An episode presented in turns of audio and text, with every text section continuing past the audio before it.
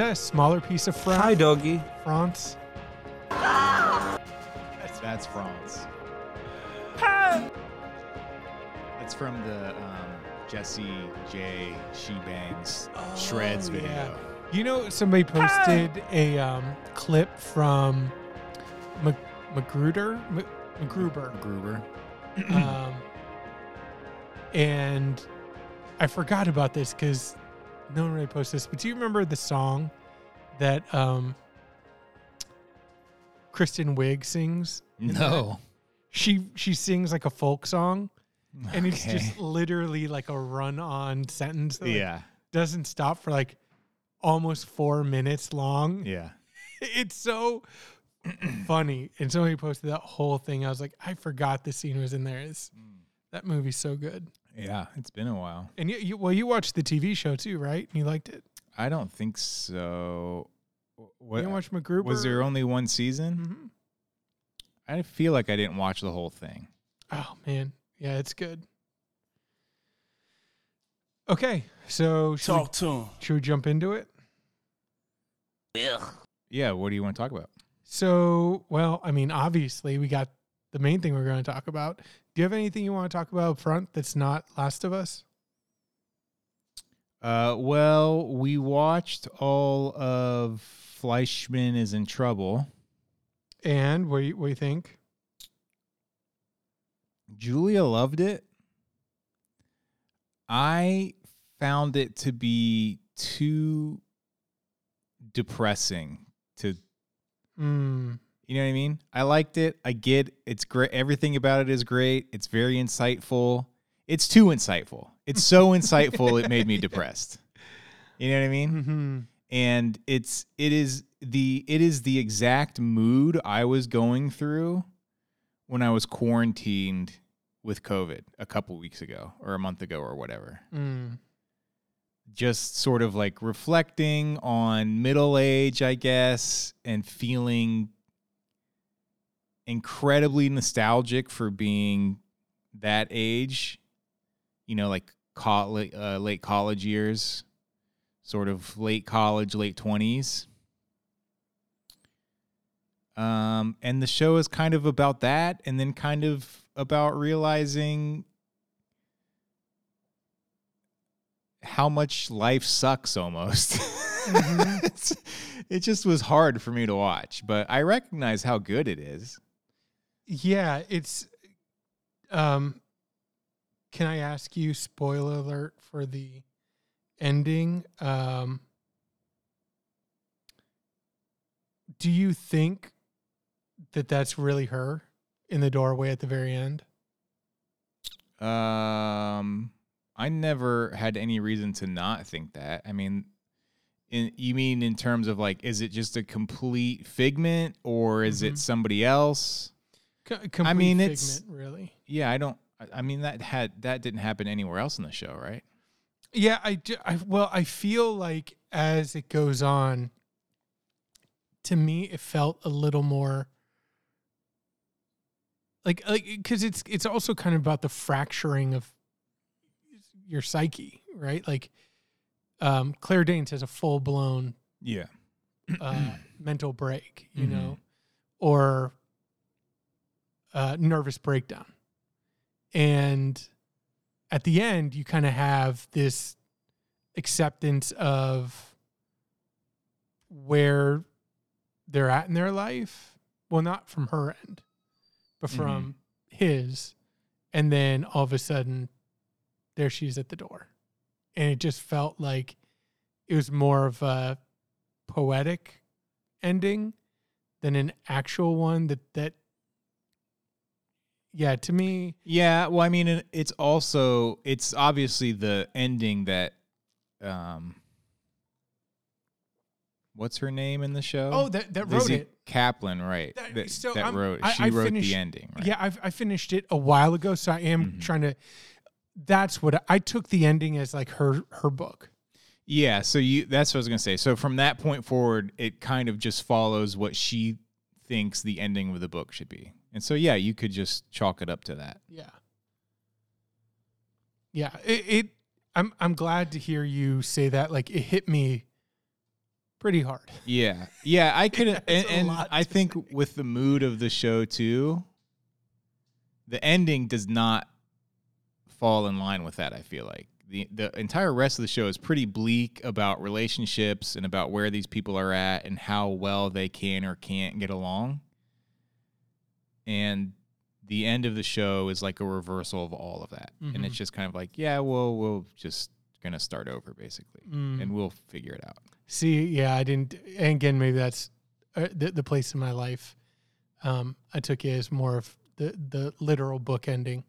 I mean, I think it's super. Lizzy Caplan's character arc is super depressing. For sure. Like her ending is kind of like, just gotta stick it out. Yeah, yeah, for sure. Her, her, Um, her more so than Jesse Eisenberg exactly. for sure. Exactly. And um, what was the feeling you got about um, Seth's situation? Uh, the other friend. Yeah, is he going to be because essentially, um, Lizzy Caplan and Jesse Eisenberg are in pretty much the same situation, more, more or less. Except it seems like Lizzy Caplan's going to try and stick it out, Mm-hmm. and she's also, um, well, I guess it. Yeah, I don't know, but then the the friend, you know, he's kind of at the start. Maybe you could make the argument he's at the start of where they started at. Mhm, Everything's mhm. great, everything's perfect. Is he going down the same road though? I I take it that he's going to be on the same road but adjacent. Like he's going to run into the same problem of like you can't reform yourself with marriage. You know? And I think that he's looking for a system to resolve his loneliness. And there's no system that can do that. Mm-hmm.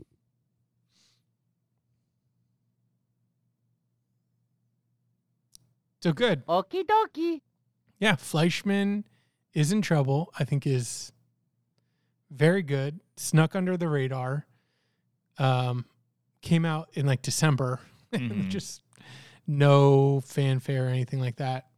Um, I wonder why it's called Fleishman is in trouble because it it seems like, and obviously based on who the author is, like Lizzy Caplan's character and story is more of the central story. It felt like to me, even though I, I think probably technically Jesse Eisenberg gets more screen time or whatever, mhm, but she's the narrator. mhm. She ends the show.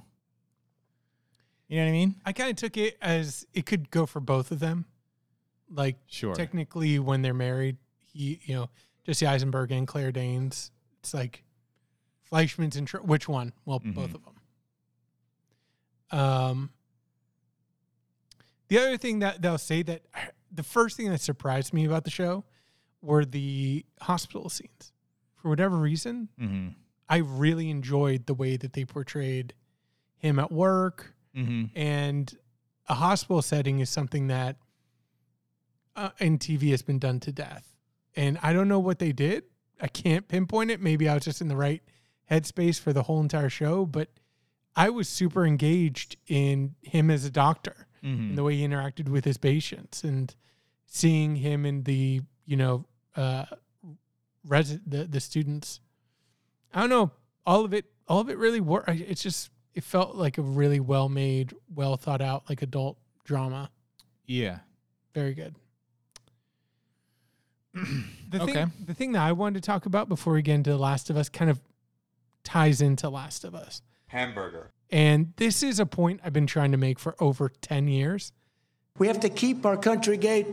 sometimes with you, and. I've never done it. And I feel like maybe I'm due. Okay. Maybe I'm due to finally understand what I'm trying to say. But From a whore. Uh-huh. but I I've been listening to the Lil Yachty album. And okay. What?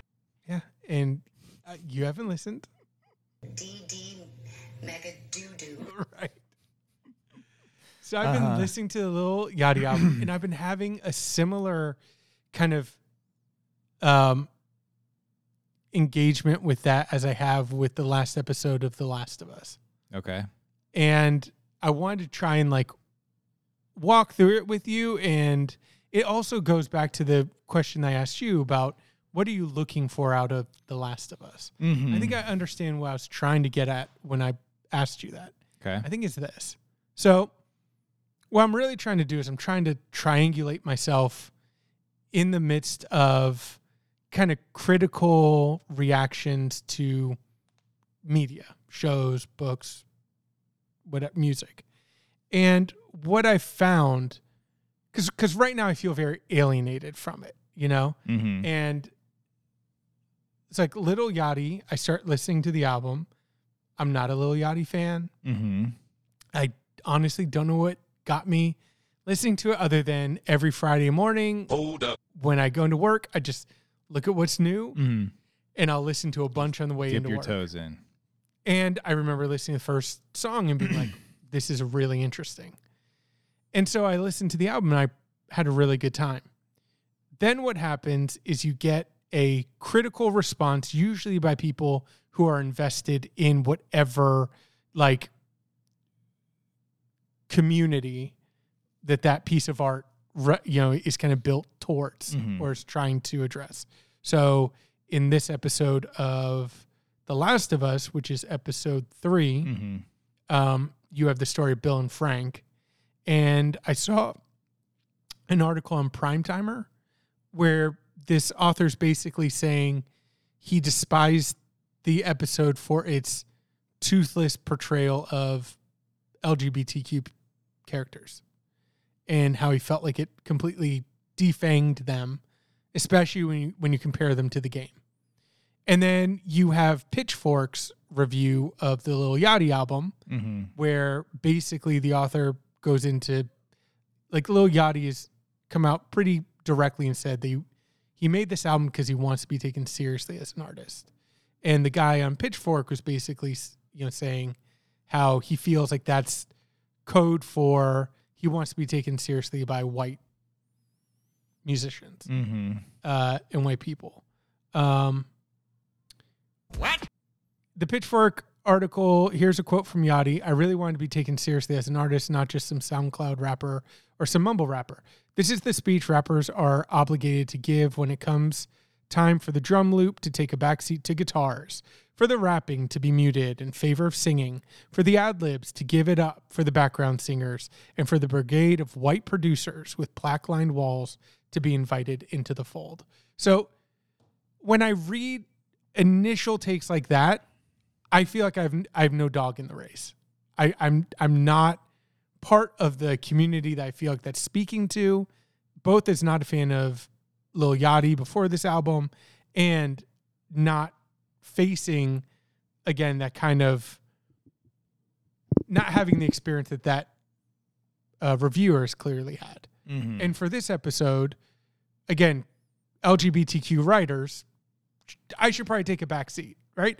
Hey, if they want to write an article saying, I really hated this depiction Yeah. of LGBTQ characters, I don't feel like I need to step in and be like, uh, let me explain to you why you're absolutely wrong.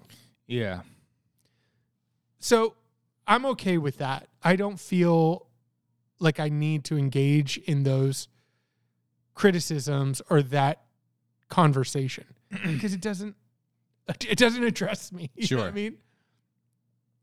Then there's the next reaction. The next reaction are people who will jump on social media and again, these are usually people that I follow so I value some of their perspective.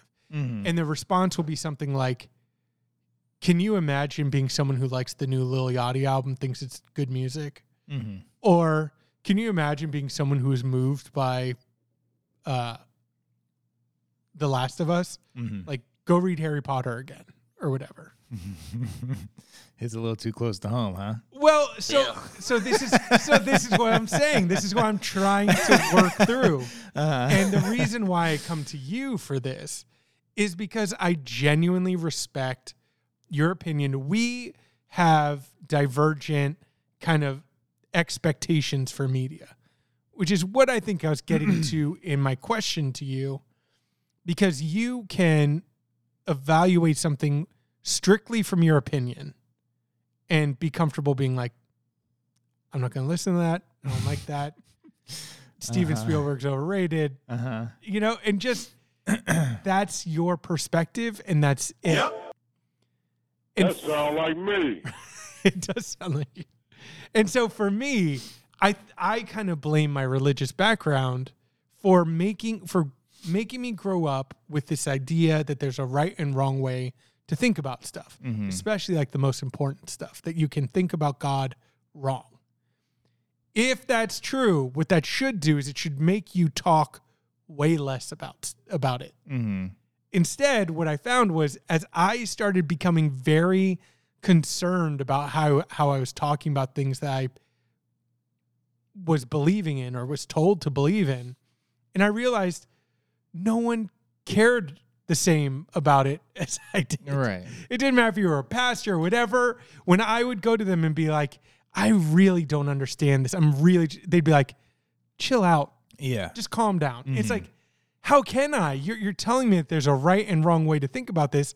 And so by the time I started to get a better grip on all of that, it was too late. I was, I, I'm a, I'm a lost cause. I'm a nerd. Mhm. I'm a lost cause nerd and dork because I'm the one who, even in the back of my head, I'm going to hear a joke and laugh at it.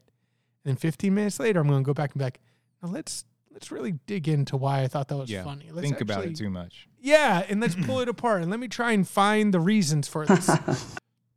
so I understand that fundamentally I'm talking about opinion and ultimately probably trying to get to a place where I feel confident in my opinion to say that Lil Yachty, the new album, I liked it. I've Mhm. driven around to it. I've cooked to it. It it's enjoyable. Yeah, I think you need to spend less time on Twitter, TBH, because I spend most of my social media time on Reddit. And everyone on Reddit loved the Lil Yachty album. The indie head subreddit loved it. The hip hop head subreddit loved it. Never saw a bad word about it. Everyone on the Last of Us subreddit loved episode three. Loved it so much that some people are calling it the greatest on-screen romance ever. You know what I mean? Mhm. And it just seems like I mean I think the we've talked about this before, but I think the sort of there is a a, a trap maybe or maybe just a tendency for like left leaning figures to kind of be negative about everything, right? Like I think the Chapo guys have started doing this a lot recently and it's really gotten annoying where they just kind of shit on everything. Mhm. And then they talk an hour and a half about the new Avatar movie. And it's like, all right, whatever. I'm glad you love it, but like don't then crap on everything Rian Johnson has done, even though at this point I You- you- agree.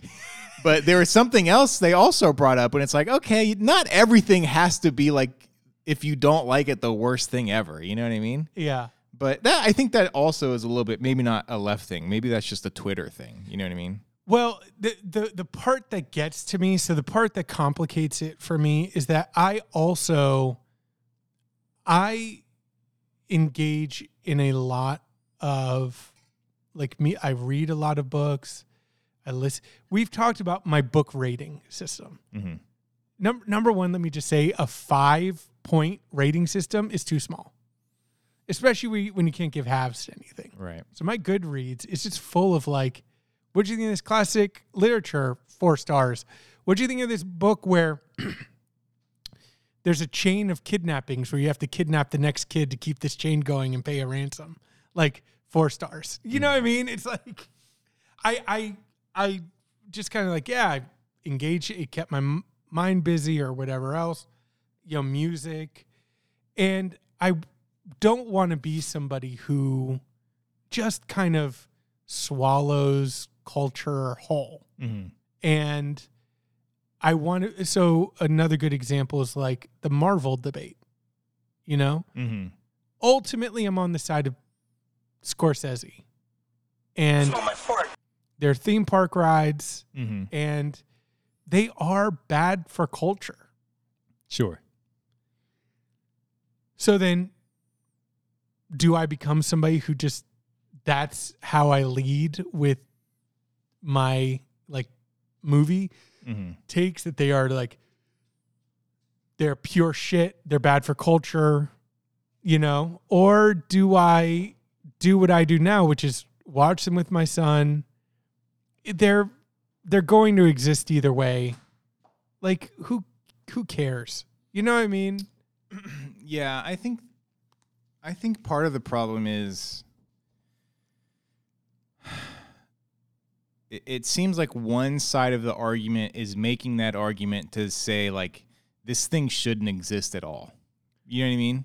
And I think the issue, probably the bigger issue with all the Marvel stuff, and not just Marvel, Disney in general, is that it's gotten such a huge foothold the into the into culture that you can no longer ignore it. And it's also kind of pushing other stuff out of the way. You know, like there have almost well not always but since like the 90s there have been big mindless dumb action movies right? Which is all the marvel stuff is just entertainment you know what i mean? Speed great action movie Great. one of the stupidest things i've ever seen right? But it's not it doesn't mean it shouldn't exist. It's great. It's a lot of fun to watch. Um but like i said i think the problem is how like ubiquitous it's become Right. And and the the other point that I think people are making that I'm sensitive to, and this is also to be blamed on me getting into more books and book culture. Mhm. I didn't know that like BookTok, book TikTok was a thing, Mm. but apparently there's like a huge like space for book reactions. Mm. Where it's like, watch me cry to this book. and I've seen people who like their whole YouTube channels are like, let me review the latest book talk book and shit all over it and just Mhm. show you how stupid it is, how basic. Yeah, how it's just designed to get you to like read this and cry. Like it's built for influencers. Mhm. Read this, cry, get people to watch you cry, and be like, oh, I want to cry, and, and be performative about it. And that's the same thing with that you could make, or that I saw some people make about this last episode of The Last of Us Uh-huh. which is let's show this romance. Let's sand off a lot of the edges. Let's make it like very palatable and sweet and saccharine and more like digestible Mhm. and pump it out there into the world so that all the people who have just like had all the edges round, sanded off of all the media that they intake because they only watch and read like the stuff that's manufactured for them to like look in a camera and cor- cry and go, "Oh, that's sweet," Mhm. you know what I mean? Or, "Oh, look at me." It's just another way for you to just kind of it, it, it it's lukewarm, right? It does. It's not like transgressive in any way. Doesn't push any boundaries. It performatively pushes those boundaries. Mhm. I understand that, and I am like, yeah, I'm all for it. At the same time, like I can watch this episode of The Last of Us and be like, that was really good. That was really well acted, and understand from like a f- show running standpoint. Again, I don't know about the whole arc of the story, but based on just what everyone says, this story is like very dark and not hopeful Yeah. even part two. So Yeah. I understand where if you have this narrative that could be very dark, why you would want to make it lighter if the whole season's going to be dark. Then why not take Bill and Frank and be like, let's not have that be as depressing as we could make it Yeah. because we want to balance it out. So I can I can do that a lot easier because I'm just like a viewer just watching. At the same time, like, do I wish that we lived in a world where The Last of Us was not seen as a viable television property because we're getting so much unique, good original TV content. Yeah, Mm-hmm. yes, you know, I, but but I don't live in that world, so it's it's hard for me to find that find that balance where I can both look at the films and TV like everything everywhere all at once or like Babylon and be like is it corny? Is it hokey? Yeah. Is it 5 stars? No. Is it 3? Decent? Fine? People tried something? Yeah Mm-hmm. and be like okay with that and not be like you're selling out the opportunity of utopia where all that bullshit is seen as bullshit because there's actually like good Mm. objectively like challenging you know charlie kaufman esque like analytical deep stuff and instead you're getting all worked up over lil yachty Mm-hmm. you know what I mean? It's like I'm not getting worked up over Lil Yachty. I like the album. That's it. You know what I mean? I'm not like, and, and is he doing something derivative? Maybe. Sure. yeah. You know, do I wish that I was listening to a band that was doing this sound like on a Tame Impala level where it's just like high musicianship all the way through and not a guy with a okay voice just trying to make something artistic? Sure. But Lil Yachty did it Mm-hmm. you know and it came across my my my plate and yeah i ate it i ate it and i liked it you know what i mean and that's kind of how i feel about this episode of the last of us. Where i watched it it's good and then i see all this discourse around it and i'm just like yeah listen uh, on a big level i probably agree with a lot of the criticisms and on a base level i don't know what to do about it. Mm-hmm. it's fine. Um, yeah, that's interesting because, like I said, I I don't look look anywhere for like uh these sorts of conversations. I just I'm on Reddit, and everyone on Reddit loved the episode. mm-hmm. Um, but What do you think? um, I I want to say from at the very beginning. I knew. I want to say that I genuinely love the show. I think the show is great. When it comes to actually watching the show, I feel the same feeling I had with The White Lotus, where this episode started and I saw it was over an hour, Hour long, long. like an hour and seven minutes long. And I was like, this might have to be a two parter for me. Mm-hmm. But I get 45 minutes or so into it, and I'm kind of like, I could watch this for another hour, two hours. I kind of don't want it to end, right?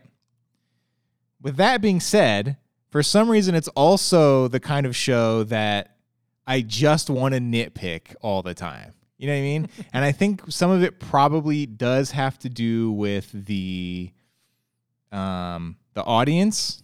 I'm probably nitpicking more of the audience than the show itself. But I thought it was great. I thought the episode was great. I liked it. I liked watching it. I think going so going back to a couple of things you said. When it comes to representation, yeah, not my game. I don't know. I'm not gay, so this is not representing me. So I can't speak to like how I feel it's um Representing these characters. representing the culture, right? Uh, what I can say is, as a straight white guy who's for 40 years watched straight white people go through this exact same storyline, right? It felt like that to me, which I think is great, is a, is a step forward. And it reminded me of I I want to say maybe it was on the champs but a long time ago there was some listening to something and they were talking about represent, representation and culture and you will know that uh, black people and gay people and asian people are being represented equally in culture when they can release something that's terrible or whatever, and it's not viewed as the black movie that was terrible. It's just viewed as a bad movie. Mhm. You know what I mean? And so that's kind of what it reminded me of. Maybe this relationship is super saccharine and sweet and over the top and blah blah blah. Okay, there's a hundred million of those same stories in every TV and movie ever made. You know what I mean? So it's like, who cares on that end of it?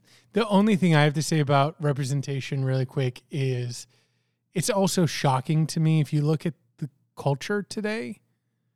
Yeah, there is still an assault on gay people. Yeah, Like, for sure. You know what I mean? So part of me too is like, good. Yeah, Yeah. like I don't care. Make make the all the um cereal mascots gay. Like Mhm. put in all the commercials. I don't care because our culture is such that there there's like traction there to sit there and be like all these people in the LGBTQ community are groomers, right? Mhm. Like so no, I'm all for like rep like more representation down the line, even stuff that people would say, well that's kind of shoehorned in. I'm like, yeah, look around our culture, shoehorn it in. Mhm. No.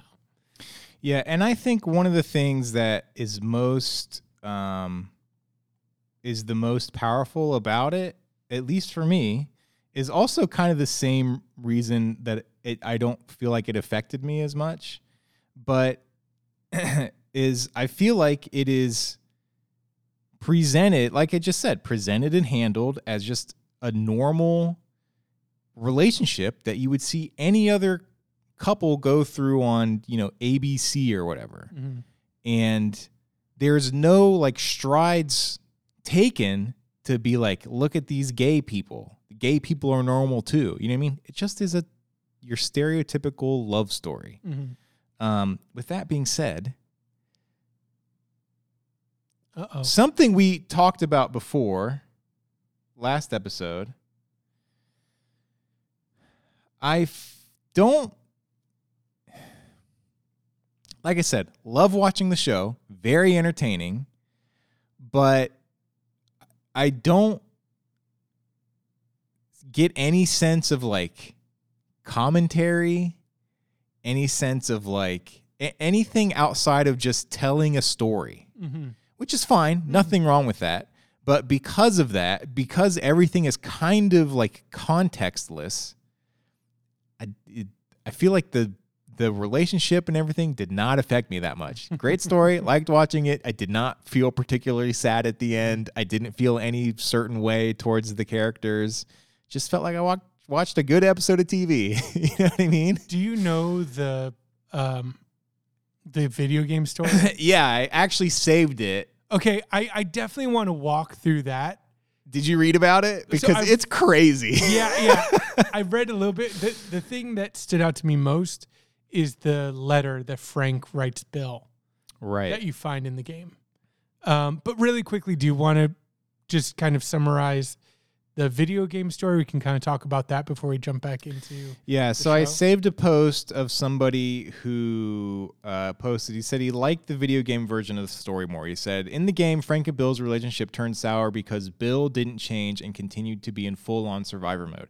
Frank, le- that was the other thing, too. At the entire time I'm watching it, I'm thinking, because we haven't played the games, I'm thinking, there's no way this is happening in the. Like, I can't even picture how this would take place in the game, right? Anyways. Uh, Frank left his town in spite and got bitten, then hung himself and left a pretty toxic message iterating his hatred towards Bill. Seems like a pretty bad ending relative to their heartwarming fate in episode three, doesn't it? Have you seen the letter? I watched the whole sequence. Did you watch the sequence? No, I didn't watch the sequence. I did see the letter. The, the letter also said like I hate you or something. I hate you. Right. And and I, I watching the sequence uh Bill who's the right, Bill is equally as adamant about like how much he hates Frank. it's so strange. right and so what and what the article in in Primetimer was talking about is how like that conflict it deepens the questions, you know, of the relationship and of the Mhm. characters. It gives them more to chew on and think about how, again, like these two men were brought together, but they didn't live their lives as bastions of their communities. They lived as just people who grew tired of each other. And yeah, one of them goes off, gets bit, and then uses his last, you know, energies on earth to write this hate filled message and hangs himself. you know? Right. And And then the other guy finds his hung partner in this message, and he's equally like, he does not show any sort of remorse. He doesn't seem sad at all. He just seems really pissed off. Exactly. and and so I the other thing I watched this with my uh, brother-in-law and he was talking to me about the game and one thing that I thought was interesting was the way that he talked about Bill's mindset Mhm. which is like paranoid survivor. Mhm. And I really like narratives that do stuff like that, where you have an unreliable narr- narrator who's like impacted by, in this case, more of the reality of what you went through. Like if we went through a zombie apocalypse, yeah, I don't know that 10 years in, if I was still alive, which I would not be, that I would be someone who could live a normal life Mhm. that I would be somebody who is unstable. I think everybody would be, you Mhm. know? And so creating characters where that's more on the on the on the surface and that stuff where like in Interstellar, did you watch Interstellar? Mhm. Um and also War of the Worlds, which you watched Mhm. Tim Robbins was that right? Where like Mhm. he seems like an okay guy, and then he just reveals himself to be a complete lunatic. Yeah. And same thing with Matt Damon in um, Interstellar. So I really like characters like that, and I wanted, I was excited for Bill to show that where Mhm. he's like not able to just be a normal person. Mhm. He's just driven by survival.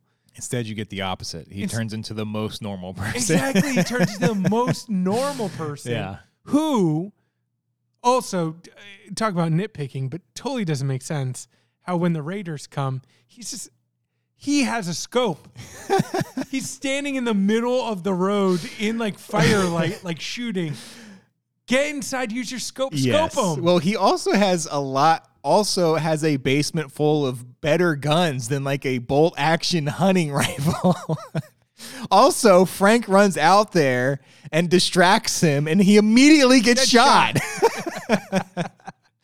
So I mean, like th- there's so much. Yeah, when you look at it, they did take the story, they made it less challenging. They took Bill and made him a normal guy, you know, Mhm. and the way that they tried to, you know, change that up is like right after they have their tender moment, Frank's like, "Fuck you, Bill." And Yeah. you're like, "Oh, here we go." And he's like, "Oh, he just wanted to open the boutique."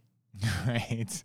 You know, like that's Yeah. what that's what this whole big and there's no real ever conflict when he's like, "Well, I'm talking to a nice lady on the radio," Yeah. and Bill's like, "You what?" And then they're like, it's just it's just a light relationship story that they're just trying to get to the end to make you like feel something. So I can see the narrative.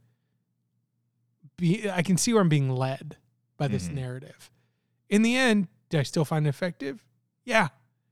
You know, it, it, did did I want two hours of them or more? Like challenge? Did I want them to end on notes like the game? Mhm. Probably not, because again, if the next episode is depressing, the one after that's depressing, the one after that's depressing. That's that's what I was gonna say. Uh, the the guys on the besties described it, I think, as I'm apparently it's like a known thing, phenomenon or whatever. But it, there's the the terms. I believe it's the terms. It it's either an elevator going up or an elevator going down, right? And the comparison was um, station eleven yeah. that's an elevator going up Mm. where the beginning of the show starts at the worst place and then it gets better from there. And The Last of Us is an elevator going down where it starts at what you think is the worst spot, but then it just keeps getting worse, right? And so I think it's important for Can I just make a note that you made the same hand motion for up and down? yeah, On- and neither of them were up or down. neither of them- They're they're just, side- it was left or right. sideways. um, It's a miracle I followed this. yeah. But yeah, it's a very bleak show. And maybe don't give us 10 episodes of just absolutely the most bleak thing you can think of. You know, it's nice to have something relatively nice in the middle of it, Mhm. even though it's surrounded by all this darkness. Um, which also reminded me of, I think somebody mentioned this on the subreddit. I can't remember why it came up, but it stuck out to me after the end of the first episode. Maybe someone thought said they thought, or maybe when they heard people talking about the show, the creators of the show, they thought that it would be structured in this sort of way of like each episode being a vignette, which is kind of what this was. Mhm. Um, so I'm cu- I'm curious if they'll keep doing that. Maybe not every single episode, but you know, every couple episodes they have this sort of um, big chunk of the episode where it's sort of taking you away from the Joel and Ellie driving across the country or whatever. Mhm. So, did you want to walk through the episode a little more chronologically? Yeah, I mean, that's the other thing. Like I said before, I don't feel like I have much to say about the show because I don't feel like it's saying much itself. It's just told. It's just a great story, or it's a it's a story that's being. It's got good writing. It's got good acting. Mhm. I don't. I don't find anything like I don't know what to say about the show Mhm. itself outside of that. I don't feel like it's making any sort of commentary on anything. And just to comment on that too, I feel like in this episode, it goes back to what we we talked about last episode, where I was talking about the the general challenges of a zombie story, which is the scares need context. You Mhm. can't just have survivors go into a house be like, clear, clear, clear, and then ten minutes later a zombie falls out of the air duct. Mhm. You know what I mean? You need to know, like, wait, how did that zombie get up there? like, for a character to get bit or whatever, zombie shows and movies tend to lack that context. That the the attacks tend to just happen, which again makes it feel more random. Mhm. Which again makes it harder for me as a viewer to connect with that character and that loss because it just feels like you're playing like a D&D campaign you rolled poorly. It's like, oh, someone had to die, so yeah, they they thought they were safe. They rested on that tree, but there was a zombie Right. behind that tree. There's a goblin behind the tree. Yeah. And um and in this, when he talked about not being as connected to Frank and Bill's relationship, Mhm. I mean, it's right there in the beginning of the in how they meet, right? Frank ends up in a hole. Bill comes out, obviously aiming at the tree line Mhm. because there's no way you're you're one person. Mhm. And what does Frank say? There are 10 of us. All nine are gone. Mhm. It's just me. And you're like, how? Yeah. How did nine other people die? And then you're like, You're just stuck in a hole. Yeah. Yeah. you got stuck in a hole. Like, yeah, was it d- a dumb accident? Was it dumb luck? Did they like go a different way? And you what? Without that context, you don't know how to feel about Frank. Mhm. And so I, not knowing the the game, am just waiting for Frank to try and kill Bill, and Bill have to kill Frank. yeah. And it took me so long to realize, oh no, Frank is a good guy. But it's, again, it's because I have no con. It's a guy in a hole Mhm. who survived when nine other people died. How? Yeah. I don't know. And he doesn't even seem too like handy. He, you know, he's- Right. And he all he has on him right in the hole is a knife. Does he even have a knife? I don't think so. I don't even think he has Yeah. a weapon. So again, you you get the sense of just like this character who was dropped out of the sky, put in this hole, for Bill to interact with. And yeah, this show can have that feel. What I hope is that it does take time to give context to the characters and the moments that we're going to get. And it doesn't turn into vignettes of, yeah, we made you care about this character. Now they're going to die. Mhm. Why? Because the zombie was, you know, behind the chair the whole time right. or in the chair. Yeah. It was the chair. Right. Um, so, I yeah, that that's like that's the critique of this episode. But again, going back to my original point, is I feel like I don't know what to do with that. Like, yeah, that I think that that's true. I think there's arguments to be made about like, well, was it really good storytelling? Wait, wait, what? Weren't you manipulated? Don't you realize it's like, yeah, I was manipulated. Yeah, it was kind of convenient storytelling it still worked for me. I still got to the end of the episode and thought it was really Right. And Great. well, and that's what I'm saying too, especially about the game is I don't think it is even a particularly like great story. But it's well written and it's Well well, acted. it's well acted and it looks great. And sometimes that's all you need. yeah. And it goes back to like, what are you looking for out of this thing? Which is again that that question I asked you, and again, go like you expanded out. I feel the same way about. Did you watch the Watchmen show?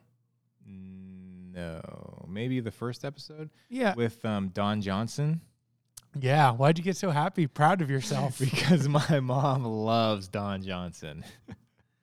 Um, so I watched Watchmen and I thought it was fine. I thought it was interesting. I got some stuff out of it. Yeah, the ending, I could have gone either way on it. But then to hear the discourse where Mhm. people are like, if you like Watchmen, the TV show, like, again, go back to finger painting. We don't need you in culture or whatever. And it's like, Mhm. Watchmen? What am I missing? What are you talking about? Right. Like, where, at what point was I supposed to watch that show and go, oh, this is pure trash? Yeah. And, and again, maybe it's that expectation of like, wait, why do you go to watch TV? Or why do you go to listen to music? Or why do you go to read books? Mhm. Like, maybe my purpose is just surface. I just need to be okay with it and be like, yeah, I'm going to like easy stuff and I just need to get over being made to feel like a mark. Mhm. Anytime I'm like bopping to Lil Yachty and someone's like, "Oh yeah, you really like music, huh? Mhm. What's your favorite album, Lil Yachty?" Yeah. you know what I mean? Just be like, you know what? I don't know, dude. I don't know what you go to music for. Yeah, it could be better. Mhm. Relax. Sure. And like, yeah, Last of Us. That episode was good. Damn it. Yeah, I thought it was great. Uh, okay, so a couple nitpicky things. And this, I guess I don't expect an actual answer to this, but it was just something I was thinking about. Why is the show set in 2023? Mm. We know what 2023 looks like, Just make it right? 2033. But the show should have Is that what you're saying? started in 2023. Right? And then the 20 years later is is where we're at now. What is it in the game? I have no idea. I'm sure it's the same thing. But it's like uh, like I know what the world looks like in 2023. It does not look like this. Obviously it's very arbitrary. Along those same lines, this is something that bothered me with the first 20 year time jump and I just didn't bring it up. But I cannot look past it anymore after this episode. Nick Offerman, Murray Bartlett, and Pedro Pascal are five years apart. All three of them are within five years of each other. and yet, 20 years later, after the beginning of the thing, uh, Nick Offerman and Murray Bartlett are like decrepit, falling apart old men, right? And Pedro Pascal is still just like plugging along, looks pretty young still. It just that whole time jump really uh it really threw me off.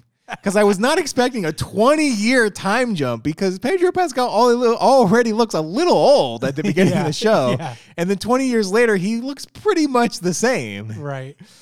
But uh, but apparently in 20 years, Murray Bartlett has gotten terminal cancer and can't walk anymore. No, no, he's got like ALS. I thought. Oh, I just assumed it was I think cancer. got some neurological disease or. Can Can I share a funny little? Yeah. So I just typed in, when does what year does the Last of Us game take place in? Mm-hmm. And I clicked on the Last of Us wiki. I scroll down. Um. Here's the timeline when it starts. Mm-hmm. It starts in 1636. The town of Lincoln is established in northeast Massachusetts. wow. 1776. Mm-hmm. The Declaration of Independence is signed. Amer- It's just American history. American like, I mean, I guess I asked the question. You know what I mean? Yeah. It's my it's my fault. So I need to know in in the 1600s is when the, the when the town they have Joel when Joel graduates high school and marries an unnamed woman.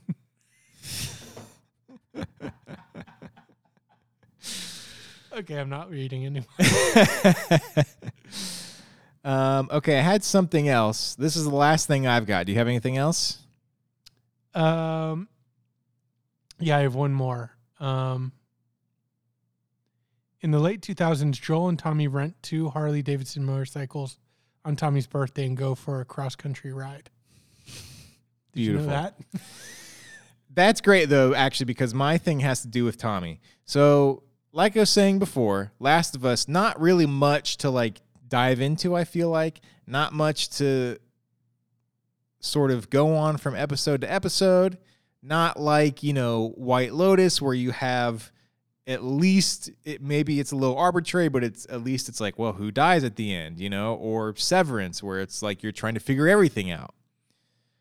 So I thought we could do at the end of every episode. Now we haven't played the game, so we don't know what happens, but we're going to do a Tommy tally. Okay. Is Tommy alive? Oh, okay. Because that's what they're doing, right? They're they're going. they're going Tommy. to try and find Tommy, Joel's brother. Mhm. So do you think he's alive? Yes or no? right now. Do you think they're going to find him alive? Oh, I thought you were like at various points in the timeline. Do I think? Um. So again, I don't know this story. I know that this is an elevator down story. Right. So right now, I would say Tommy is a is going to be a zombie. Zombie Tommy? Zombie Tommy, Yeah. Um or is that too obvious? He's going to be like, they're going to get to him. He's going to be like a quadruple amputee riding on a yeah. skateboard with three wheels and subsisting off of. Yeah, like- I feel like they're going to get to him and he's going to be alive for like approximately 30 seconds and then he's going to get eaten or something. Hey guys, right. yeah, I think at this point, I think they find him alive. oh, maybe he's like captured Yeah. because we've been here. Like we saw some scavengers this episode. We haven't really seen the bandits and all of that. hmm Um, Apparently, there's other type of types of zombies too. yeah, Ellie said a few. In Oh, the did she? episode before this, right? Where she's like, "Is it true that there are some that like explode on you or something?" Mm-hmm. Apparently, Ellie also in the game finds a gay porno mag in Bill's house, and that's some significant thing. Oh, really? Mhm. I'm trying to think what the significance could be. Well, because she's also gay, Okay. or at some point that becomes the deal. Uh, Because I know that was the big deal about the second episode, uh, the second game. And that's how she discovers her sexuality Maybe part of it. an old man's gay magazine. Well, oh, that's what other people were saying on the subreddit too. They were upset that Bill died because apparently her and Bill have some sort of connection. Mm. And that's how she starts to discover Her sexuality. her sexuality. So, yeah, I mean, again, I feel like that stuff excites me, Mhm. and maybe I'd feel differently if I played the game. I why would you want to just watch the game? That's the that's what I was saying the other last week That's too. what I'm saying. And also, one of these comments, uh, where is it at? I watched the cutscene movie on YouTube before the show released to refresh myself. And during the Bill parts of the game, I got worried about them having to kill so many zombies. you know what I mean? So that's what I was saying before. Like, you go back and you're getting this story for five minutes, and then you go kill 300 zombies, zombies. and get back to the story. And it's like, okay, it's a, it's not really the form. This is not the media for this story. Yeah, I love that he's doing that at episode three. Like he, it seems like he's looking for like not just a shot by shot remake of the, but actual gameplay. Oh, this is what I want to say. So I went and watched that scene on YouTube. Now I was watching it last night. Maybe I was falling asleep. Maybe I Which didn't. scene? The scene. Oh, sorry. So I'm watching a a, a scene um, with Bill and Joel and Ellie Mhm. from the game. I'm watching in bed, a little sleepy, so maybe I'm not remembering this 100%, but I'm pretty sure I am. Bill and Joel are walking through a house. They go out looking for Frank. They're walking through a house. They walk into like the living room. Bill or jo- or uh, Joel is walking like backwards. I guess he has his like back to the wall, and they're standing there talking to each other. And then Joel goes and makes like a half turn like this, and Hank, Hank, Frank is hanging from something in the living room, like two feet behind him. and they're just having this conversation, and he's like, "Oh." Well, the, so the one interesting thing about that is in in this, they're dead upstairs, and Mhm. when Lock, Joel, they're locked in their room. when Joel and Ellie get there, Mm-hmm. and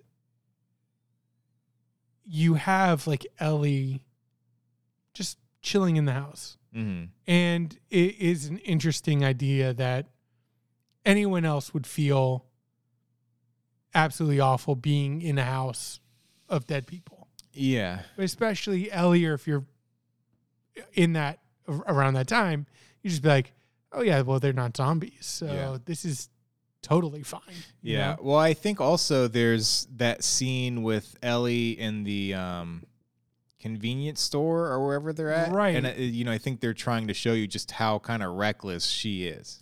Well, and, and, and how much anger she has too, Yeah. right? Like she wants, she wants some measure of revenge, right? She wants a gun. Mm-hmm. She wants to kill these things. She wants to stab in its head. Mm-hmm. Um, and yeah, and so it makes you think like maybe they were talking next to a hanging person because they were just like, yeah, this dude hanged himself, but blah blah blah blah blah blah blah blah blah. Oh, it's Frank. you know, maybe the shock wasn't that it was Right, a, yeah, It was a dead man. It was he just realized Yeah. who the dead guy was. Um, last thing I'll say, this is not necessarily specific to Last of Us, and I guess this probably started with um, 28 Days Later of all of with the whole fast zombies things. We need to stop no more No more. of the zombies who are like doing like the fast twitch The stuff, twitch. twitch their head real fast or whatever. It's stupid. I've had enough of it. Right. Just they can be fast, that's fine. But But, like the fast twitchy. twitchy, yeah, it's corny. No, you know what it is? It's the twitch and the pause. Mm-hmm. because it makes you just think of like a really dumb dog. Like, super Whoa. excited. yeah, and just does that look and pause. And yeah, it doesn't correlate to uh, horror. yeah. All right. Okay. Did did did my opening thing make sense? Am I am I getting somewhere with what I'm trying to articulate here? The opening to the Last of Us stuff. The opening that I was trying to say with the Lil Yachty and the responses and my response and Sure, but I that. think a, a lot of that, uh, the problem with that, Now is that s- so much of that is so personal, like not personal, curated to exactly what you're looking at. You know what I mean? Where it's like 20, 30 years ago, you could say Rolling Stone, Spin, whatever is saying this. Now it's just kind of like, yeah, these group of people I follow on Twitter. You know what I mean? Right. So it's like I don't have that experience. My experience was everybody loved everything. I, I think the problem is But I get what you're saying for sure. I think the problem is like social media gives you access to people's lives a little Mhm. more. Like it's that weird thing where you kind of know more about these people than you would just a random stranger, but then you get to listen in on their ideas and perspectives on like politics or whatever. And so you follow them and, and you follow them because they can like make you laugh. And then before you know it, they're like not just saying, "Oh, I don't like this thing," but like, if you like this, you are a child, Mm-hmm. you know, and then that makes you think like, "Am I?" You know, yes, yes, I see your point. Yeah, it probably is for the net negative. At the same time, I believe all the scientists. I don't know that we have another hundred years of culture to create. Mm-hmm. So what are we really saving at this point? You know what I mean? Like, oh, down with Marvel so we can get 25 years of like of like really lo- serious cinema Yeah. and then the and then the earth burns. you know, I mean, I don't know. I I just don't have a dog in the fight, I guess, at this point. So, yeah. I like it. I'm anticipating the next episode is going to be depressing as all hell to Mhm. balance this out. Mm-hmm. Um, but we'll see. I the last thing I'll say about this, I'm interested as to how they're going to complicate this story because, like I said with you, it's interesting with a story of two characters where you know these two characters need to live beyond whatever situation that they're in. Mm-hmm. Usually, you need more characters just for that unpredictability of what's going to happen. The fact that they could have introduced one and they said, no, we don't need him, makes me both excited uh, at their at their confidence of saying like we have enough with these two characters that we can we will keep you guys connected. We don't need a third. Also, did did Tess live longer in the game? I have no idea. I don't Yeah. know either, but you know, there is a version of this where right now the the truck is full of Tess Mhm. and Bill and we have a little comic relief and we're Mhm. but no, we have two characters taking off into the wilderness. And da- damn for them to just be like we don't need these crutches. Yeah. That's that's pretty ballsy. And again, not playing the game. Do they have other characters that they could bring in or is it Yeah, I really mean that's the thing too. I'm learning through the show is as someone who didn't play the game, I always just thought of the game. Everything I ever saw of the game was just Joel and Ellie. I had no idea that all of these other characters existed.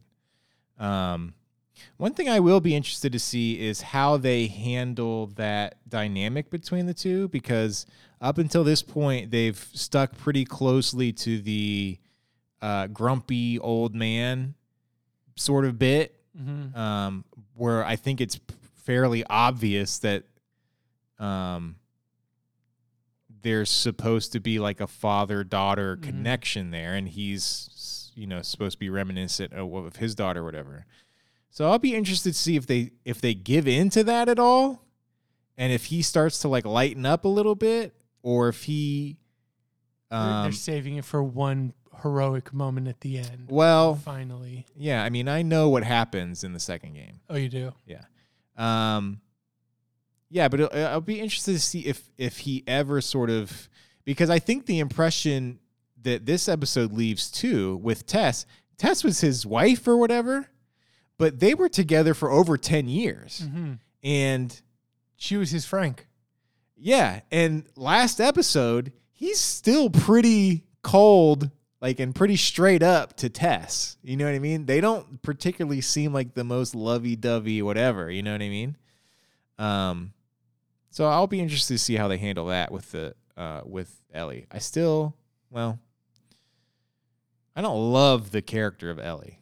I just don't love the young, Precocious. badass, say whatever's on my mind sort of deal. I like her. I, I like the little bits like they wrote in this episode where she confronts Joel and she's like, Don't be mad at me for the decision you made. Yeah. And I, I really like that she confronts him there. I got a laugh out of the hey, hey, hey, hey, hey. yeah, that was great. That, that was great. So I think that there's a I, I her in the car also was she really acted that well. yeah. The first time in a car, how that Oh, made you yeah. Um so yeah, I'm excited, interested. Um you gonna play the Dead Space remake? No. Okay. I'm too busy playing Call of Duty. All right. Well One game at a time. Love you all. I think that's what gives us our five star ratings. That's true. It could be. Bye bye. Bye bye. Bye bye. Bye bye.